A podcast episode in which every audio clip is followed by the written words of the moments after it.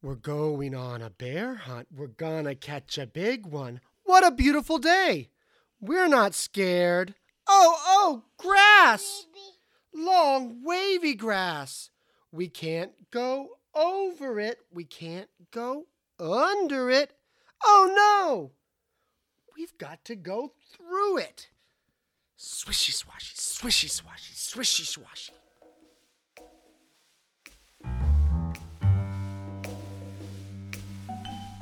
Welcome to A Thousand and One Good Nights, a new podcast about the stories behind bedtime stories. Turn the pages with two new dads, one a psychologist and one a book editor, as they try to understand the nighttime ritual of their foreseeable future.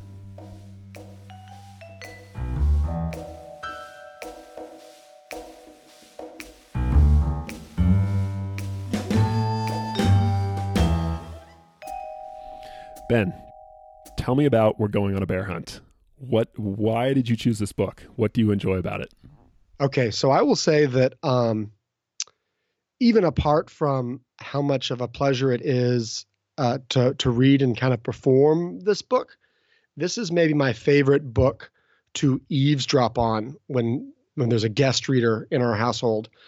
So when the first year and a half of Jack's life, we lived in a tiny Chicago apartment, which meant that all and and we worked from home, and so when there were visitors or grandparents or babysitters, and you were in the next room, um, and then you could hear the the book selection. I was always sort of rooting for we're going on a bear hunt, just because of how much fun it is to to listen even from afar. Um, I think just because readers um, there's there's something compelling about the, the cadence of this one that they get swept up into its particular rhythm and cadence, but it's also kind of inevitable that they put their own interpretation on the various, you know, onomatopoeias and uh, phrasing and stuff like that. So they they they individualize it and and reinterpret it as, as they do it. And so getting to stack these sort of separate guest performances one against each other really like livened up. Like even, even when you're listening in the next room it, it, was, it was a lot of fun. So I, I, I won't say which books i dreaded.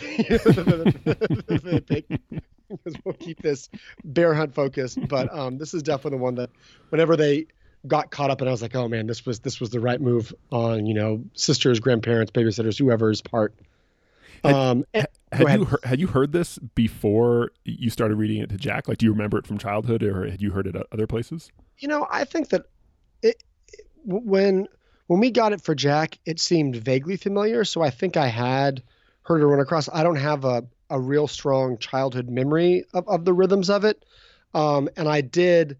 I think that I read it to him before I'd heard somebody else read it, which I think is mm. which is good and interesting good. because then you you kind of make your own decisions about how it sounds, and that's one of the great pleasures of the book. So, um, I you know it's I, I wasn't just copying how somebody else did it from the from the get go.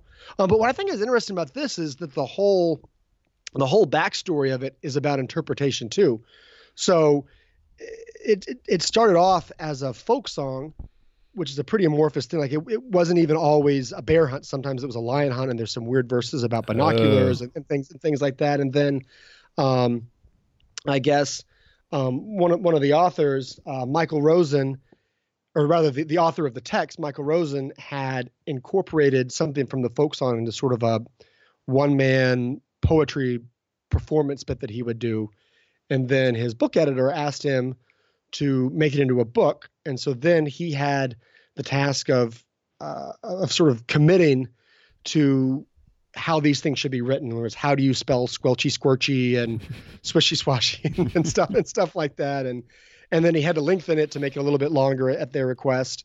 Um, and so so that's an act of I- interpretation on his part. And then he gives it to Helen Oxenbury to illustrate it and what's fascinating about that is that independently, she had already illustrated it for an album cover as a folk song several years before. Like I think the album the album was in the late 70s, early 80s, and then all this bookmaking is happening kind of in the late 80s. And so she already sort of independently is familiar with it and has uh, created sort of a visual word for world for it before being tasked by the editors. And so she draws all these illustrations, which are one of the things that make the book so lovely, you know, is kind of the watercolor illustrations. And but it's dramatically different from what he imagined. So they for the 25th anniversary they did some piece in the Guardian that that, that gave a little bit more of the backstory, and he talks about uh, Michael Rosen talks about how originally he'd sort of provided notes about jesters and queens, and he was maybe thinking of like a bear suit, and then she draws all these beautiful watercolors of these four children, a baby and a dog, prancing around through the woods. And he he says, yeah, you know, it was beautiful, but I couldn't figure out what it had to do with a bear hunt, and I couldn't figure out how they can make it into a book.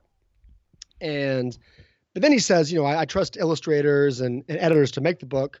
Um, that's not what I do. You know, I, I let them do their thing. Which, as a book editor, that's the way book editors think it should be. But that is not a attitude that I often encounter among authors. From your authors, yeah, yeah, like, which makes sense because I mean it's it's their words, and then if you say, "Oh, I I took you to mean this thing," it's pretty to say, "Oh no, that is that is much better than what what I'd initially conceived."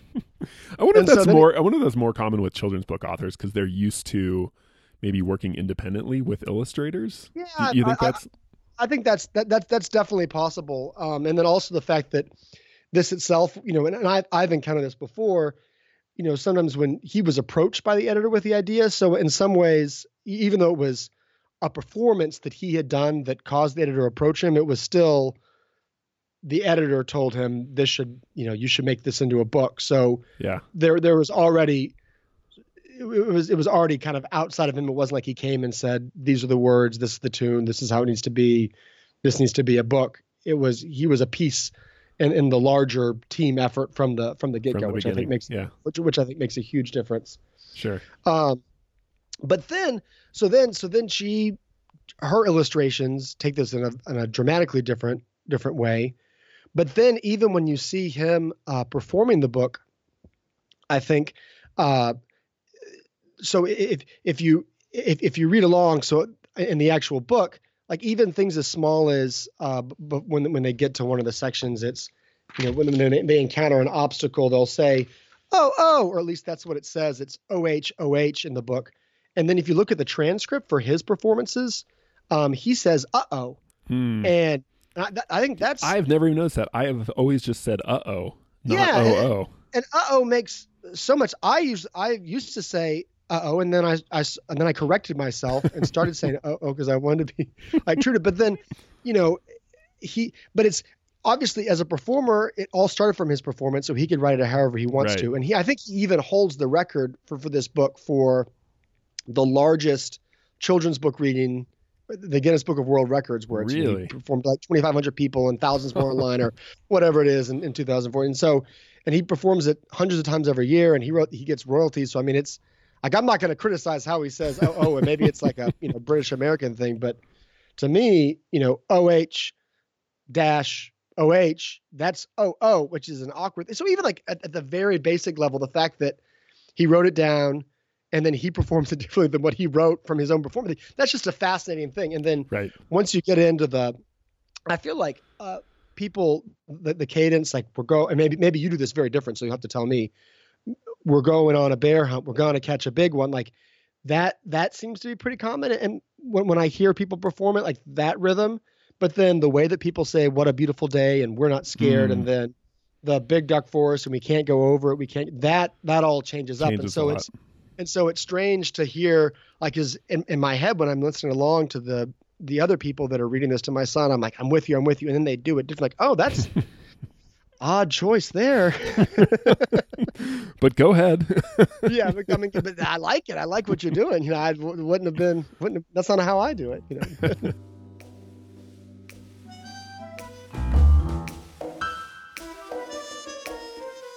We're going on a bear hunt. We're gonna catch a big one. What a beautiful day. We're not scared.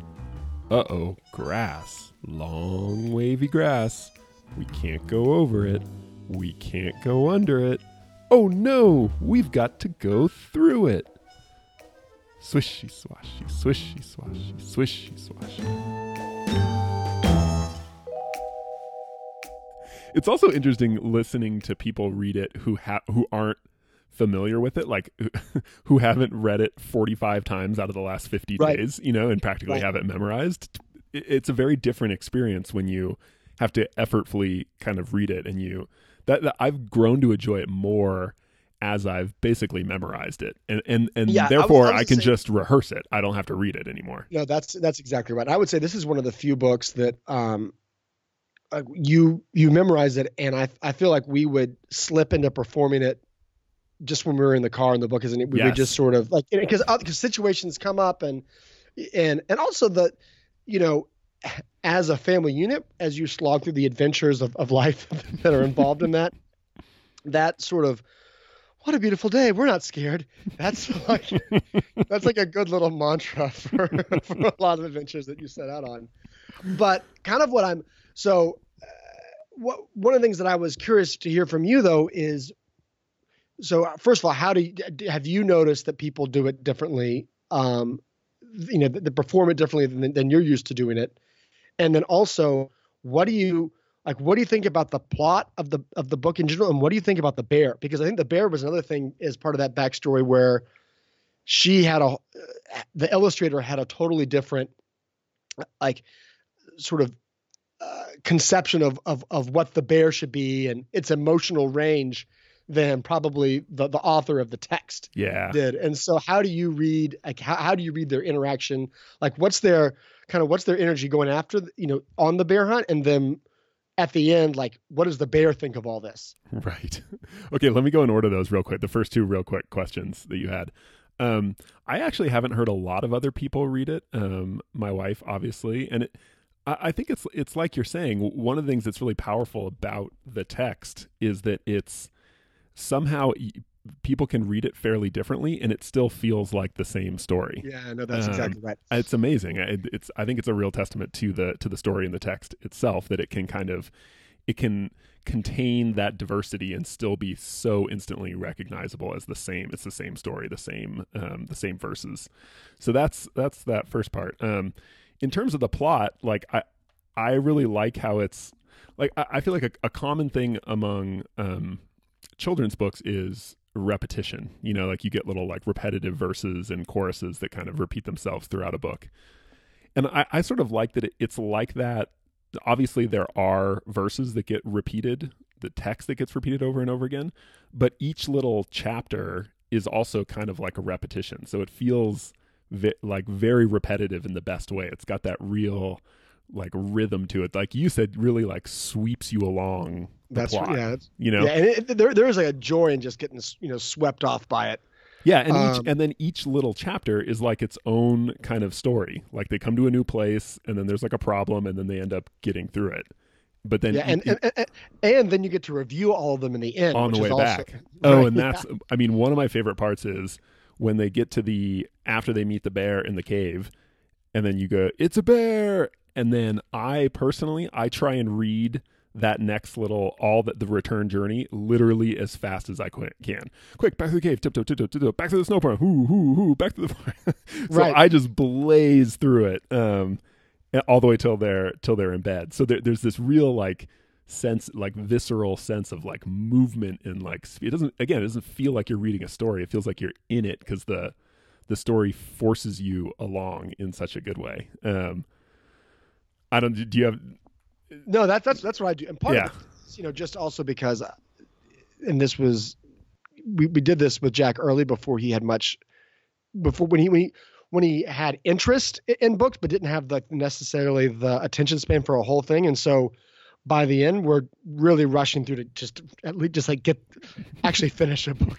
Get this one done. And even that's how the, the, the panels are arranged you know they're all kind of bunched up you know so you can see Right, all at one. once. And you've already done it before so it's just kind of like a quick review. You don't have to really so yeah no i, I do the same thing. And, and and it's and i and it feels it's one of those things that you feel like the momentum has been picking up the entire time. Yeah, and then really just rocketing along. And that it's very pleasurable to do that. Totally. Okay, let's talk about the bear. Um, so you hint, you hinted at the bear, or go ahead. What do you I got? was gonna say the, the only the only complaint that I that I have about this uh, uh, of it, it the, the rhythm is so good, except the uh, forest section where they stumble like the stumble trip first of all, like trip isn't like as fun a word as like squelchy or swishy or swashy Mm. or you know splosh or anything like that. And I feel like it's the it's the only one where it isn't balanced. Like almost all, you know, if it's if the first part is swishy, then the next part is swashy. They both have two syllables. Oh, Same thing, splosh, you know, splash and splosh. Everything is balanced. Stumble has two syllables. Trip just has one.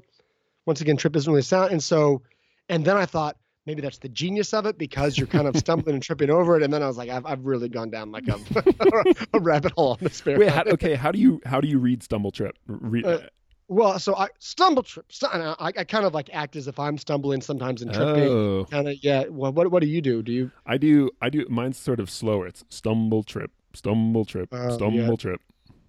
Oh, like kind But- of like, kind of the clip clopping. Yeah, yeah. I guess. yeah, I yeah, kind of clip cloppy. I guess that's a good. That Yeah, that maybe that would be a good. Uh, hmm, okay, interesting. Okay. Well, file that away. All right.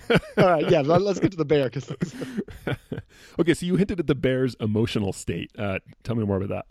Well, it's just so the the the bear the bear doesn't have any like lines in the book, and the whole point of the book is to get to the bear, but the the the children seem very unprepared for actually encountering the bear, and then the bear follows them, and I, I think you're you're meant to be kind of a little scared, but then that last scene of the bear, he just he looks very doleful. Like it, it's a very different. It's it's not a scary image. That that the, the back piece of, of you know after you've ended, there's no more text. It's just him walking along the beach, kind of like sadly. Okay, so And wait. so- let- let- And, and I feel like that that changes. I feel like that changed your mind about like what what the bear's intent was. Like you know, maybe he just wanted. I don't know. What, what how do how do you So- like? Uh, uh, wait, in the "It's a Bear" page, where it's it's the dog looking up at the the one shiny wet nose, two big furry ears, two big goggly eyes. It's a bear. So there's the dog who looks scared, and the bear does look kind of angry, not like terrifying, but sort of, "What are you doing here, dog? Get out of here!" So Right. that that makes you think, okay, typical. This is what happens when you hunt and find a bear. Right. Yeah. but then, especially especially if you're only the only thing you brought along is there, there's no hunting gear. It's just maybe a single forked twig. so, right. but then okay, but then when you when you look at the little um the the pictures on the way back, the bear's so small, it looks kind of cartoony. Like it looks like a teddy bear is chasing them. Um so that sort of changes my perception of the bear. And then when you get to the shut the door back upstairs into the bedroom, the bear is like up on two and his his two paws are on the window and he's looking in but he does not look at all ter- like terrifying. He just looks kind of curious. He's like checking it out. Like he's kind of emotionless. Like why, what's wrong with you guys? How come you're you know he's not like banging down the door or, or snarling or anything. And then as you point out by the time you get to that last the, the last picture in the book he he's kind of like hunched over with it you know his arms sort of like dangling in his side it's it, the sun is kind of like setting. And to me i read that as he looks sad. Like he looks like bummed out that he thought he was going to get to play or something and they like ran away from him. So th- i don't know. That's how i read it but m- my wife always thinks it's funny that i at, in that last little picture i always add in my own text which is oh bye guys. This sort of like big cuddly teddy bear who's like disappointed that they didn't want to play. Yeah. Well, but I think that's. I mean, if, if you when the that little uh, back and forth that the author and illustrator have, I think that's the illustrator's read on the situation is that the bear is actually kind of friendly, like in a. But I mean, the the the whole like when you're in bed and then you dash downstairs because you remember that you left the door unlocked.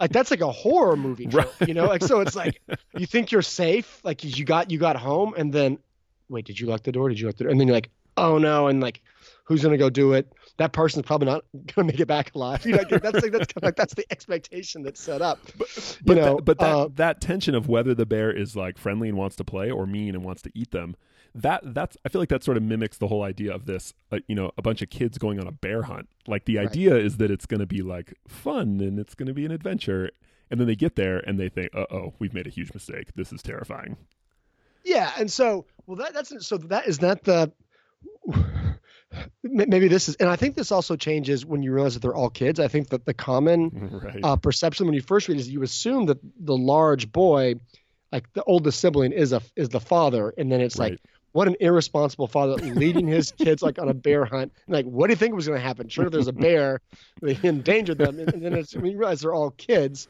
or at least they're intended to be. Um, I think then it's like, oh, classic kids, just like not like what, like more than you bargained for, I guess. I mean, but it's, but it's like that, that is one of the things like when they're going on a bear hunt, it's such like a like a, a fr- and even the way that they're sort of skipping through these meadows Yeah. and stuff like that, they're on a frolic. But actually, a bear hunt is pretty. like, It's a serious. A bear is a dangerous animal. You know? it's- and, And it's, then it's almost like nature too is conspiring against them saying like are you guys sure you want to do this like there's all these Right. obstacles to get to actually get there and they just keep pushing through yeah, and then they get there, and then like they they they, they accomplish their objective. They find the bear, and and then yeah, they, they flee. So it's so it's like we fought through all this stuff for what? And then what? But I mean, it's like, come on, kids! Like what? Like, what were you- um, but maybe I don't know. Maybe maybe it's just that they they did like they did, but they never. Maybe it's the, the whole. It's I think as a parent, you you kind of reach for a moral for the story. I mean, what do you think it is here? I mean, is it that uh, you know that they just like be be careful what you wish for, or it's like you, humans don't really understand nature. Like they they want to hunt and capture, and they realize it's it's too like scary for them. But then actually, nature had a lot to offer, and it just was willing to play if you just gave it a chance. I don't know what's the yeah i think something about I- I've, I have two thoughts on that. One is that it, it's sort of that like life is just sort of messy and what what you think it's going to be when you start off is is not it. Like they think it's going to be fun and it turns into this terrifying thing. But actually the bear looks terrifying but maybe he's actually just kind of friendly and wants to play. Right. and so it's it's just there's no way you can know ahead of time. You just have to uh, it's you know like you can't predict the outcome the destination. It's all about you just sort of go on the journey and hopefully have a good time and don't get eaten. Right. Yeah and, and i will say so i like a lot of you know grown-ups it's easy to criticize the kids but but as a kid that's it really captures what those kind of exploratory adventures when Totally. you're wandering along a creek bed like it's you don't really know what you're doing and then sometimes it's like uh, if you're asked by an, like something goes wrong and you're asked by an adult like what were you thinking? It's like well yeah we were throwing rocks into into this thing to see what would happen and then sure enough like we broke something you know it's like well isn't that what you thought? What like I don't know. We just thought we would throw some rocks in there and kind of see and see. yeah they weren't thinking about the end they were just in the moment you know that's the and i feel like any any great children's book should maybe irritate adults in in some respect like that like it should it Right. should make sense it should be strange and kind of childish right because that's what kids are going to relate to That's right. Yeah. all right um, unless you got anything else let's let's bounce on to the lightning round No, let's do it. what's your favorite geographical area from the book do you have one of the little Oh, tableaus it's- that's your favorite It's the it's the swishy swashy. I mean, that's that's a Uh. fun thing to say. Um, also, it's maybe one of the most beautiful. Like, like uh, the actual visual, I, I want to go to that the, the swishy swashy Yeah. meadow, and I'm, I'm I wouldn't go through it. I would just stay there. just plop down right. Uh, assuming this was real life and you found yourself um, on a bear hunt with a bunch of children like this, at, Sure. at what point would you? At what point in this part of the adventure would you inevitably just give up and go home? Like, which one of those geographical areas would be the the straw that broke the camel's back for you? I think as, as an adult, um, I would say it's when I looked around and just saw that we didn't actually, ha- you know, all we had was the twig. Um, like we didn't have any plan or spear or anything like that. Okay, last one. Um, if the book were going to be made into a movie and you were in charge of choosing a director and or lead role, uh, who who would you choose? Who would you want so- to make this into a movie? Yeah, so I mean, I think it'd be fun to, to have several directors submit like their version. Like I love to see like Mhm. Guillermo del Toro's, but I think the obvi- the obvious answer is this is a Wes Anderson Yeah, movie. oh, I was thinking Just like myself too. aimless, like aimless, Yep. sort of like whimsical. like you know, of. whimsical, like children that are sort of like acting like adults, but you're not. They're kind of in a weird state, and a lot of like symmetrical, framed yeah. scenes. Yeah, Oh, like, like, you know, so uh, hands down. Wes we need to get on the horn with Wes and, and That's tell right, to get yeah. started on. Wes, Wes, Wes, if you will, Wes, if you're listening. hey everyone, we hope you enjoyed this episode of A Thousand and One Good Nights. If you want to learn more about this book and other bedtime stories, check out our website at 1001goodnights.com. That's 1001goodnights.com. Be sure to sign up for our monthly email newsletter to get updates about upcoming seasons and other new content. Finally, please help us out by rating the show on iTunes. This helps spread the word about the show and get it in front of new listeners each week.